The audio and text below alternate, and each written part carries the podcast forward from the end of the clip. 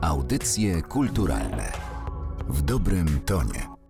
Przy mikrofonie Martyna Matwiejuk. Witam Państwa bardzo serdecznie w kolejnym odcinku Audycji Kulturalnych. Naszym gościem jest dziś pani Marzena Mróz-Bajon, autorka książki Domy Pisarzy. Dzień dobry. Dzień dobry pani, dzień dobry Państwu. Zanim o samej książce, to chciałabym zapytać, czym jest dla pani podróż?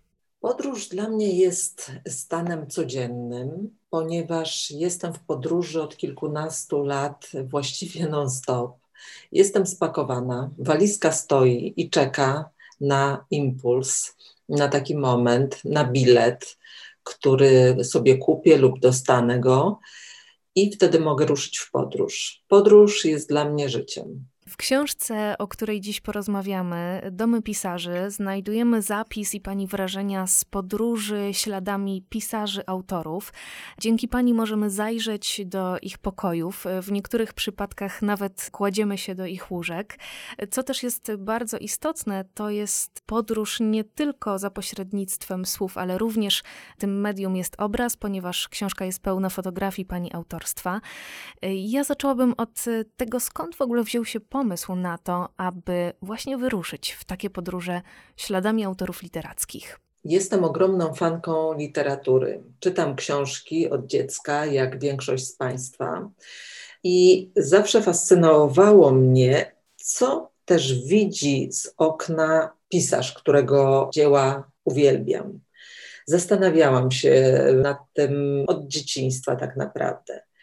Potem przy stoliku Henryka Berezy w kawiarni Czytelnika spotkałam ludzi podobnych do siebie i właśnie to Henryk Bereza, wybitny krytyk literacki i poeta, mój przyjaciel, niestety już nie żyjący, powiedział mi, wiesz, ktoś to powinien zrobić. Należałoby ruszyć do tych miejsc, zobaczyć, co tam dzisiaj zostało po autorach tak wielkich jak na przykład William Faulkner, czy Michał Bułhakow, czy Czesław Miłosz, żeby sprawdzić, jak wyglądają ich domy, jak wyglądają przedmioty i wszelkie detale i czy z tego mogła wypływać ich wyobraźnia i na ile mogła wypływać. To jest też ta wyjątkowa rola dzieciństwa, które w dużej mierze kształtuje to, jak wygląda nasze przyszłe życie.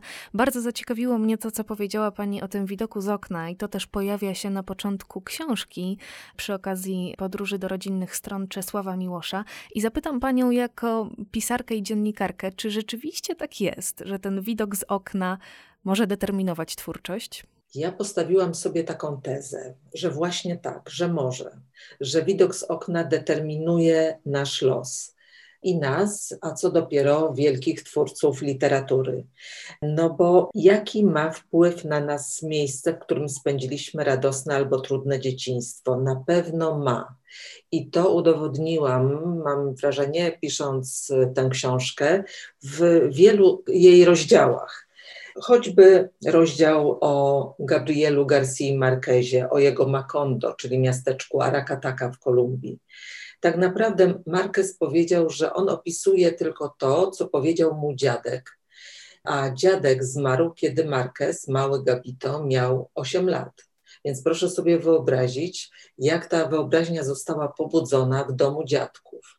I rzeczywiście, będąc w domu dziadków Márqueza w Arakataka, z książką „Sto lat samotności” w ręce, wchodziłam do kolejnych pomieszczeń i wydawało mi się, że doskonale znam je, ponieważ wszystko zostało dokładnie opisane w książce.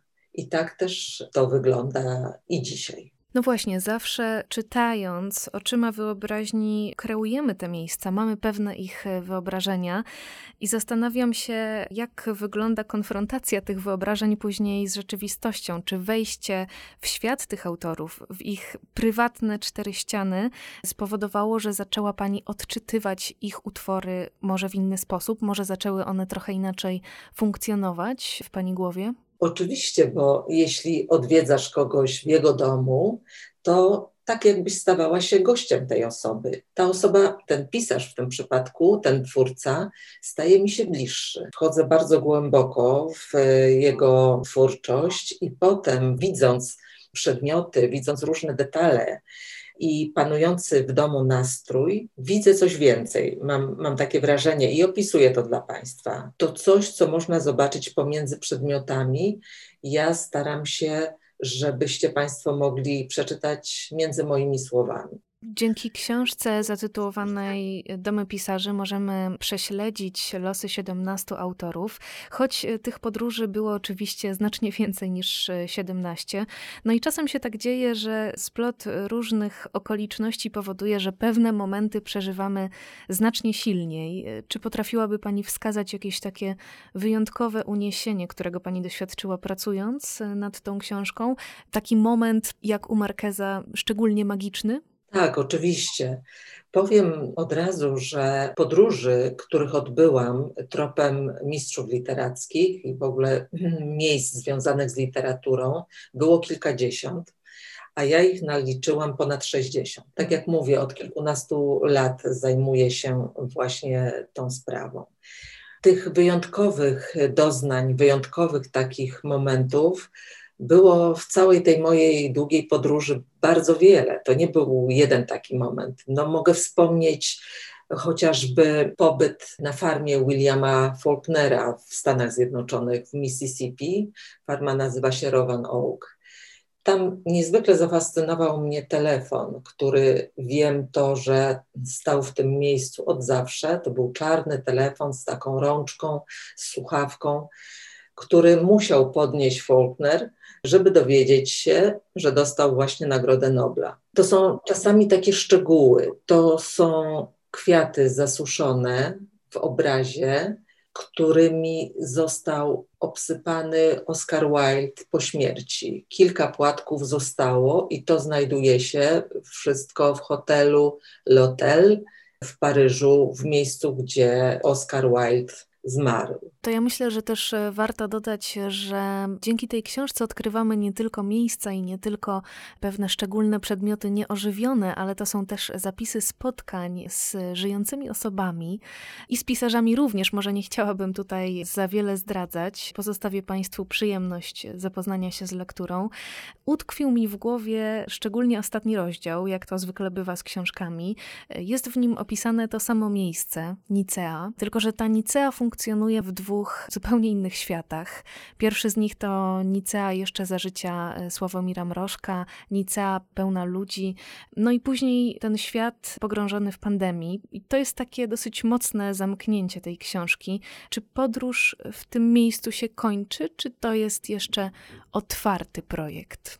Ten projekt jest otwarty, a nawet powiem więcej, ja już go kontynuuję, ponieważ wydawnictwo Marginesy, które wydało moją książkę Domy Pisarzy, zaproponowało mi napisanie drugiego tomu. I mogę już zdradzić, którzy autorzy pojawią się w drugim tomie.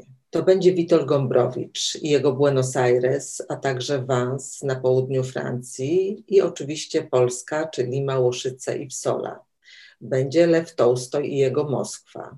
Będzie Joseph Conrad i jego Singapur, Daleki Wschód, ale też Berdyczów. Będzie Ginter Grass, ale pojawią się również kobiety, pisarki. Będzie Virginia Woolf, będzie Sylwia Plath, Karen Blixen, będzie też, miejmy nadzieję, pani Olga Tokarczuk. To wspaniała informacja, bo przyznam, że podczas lektury tej książki gdzieś miałam z tyłu głowy taką myśl, takie małe może życzenie, że wspaniale byłoby przeczytać coś więcej o Witoldzie Gombrowiczu, który nie ukrywam, że jest moim ulubionym autorem, dlatego wypatruję kolejnej książki. Bardzo dziękuję za nasze dzisiejsze spotkanie. Domy Pisarzy. Dziś w audycjach kulturalnych gościła autorka tejże publikacji, pani Marzena Mróz-Bajon. Bardzo pani dziękuję. Dziękuję również. Tam, gdzie zielona ściele się dolina i droga trawą zarosła na poły, przez gaj dębowy, co kwitnąć zaczyna, dzieci wracają do domu ze szkoły.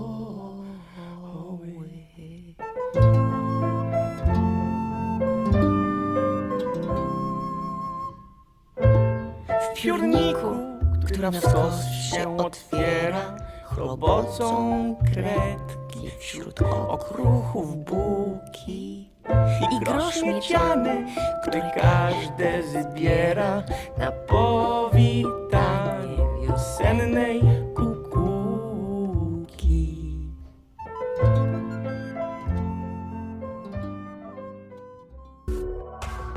Audycje kulturalne w dobrym tonie.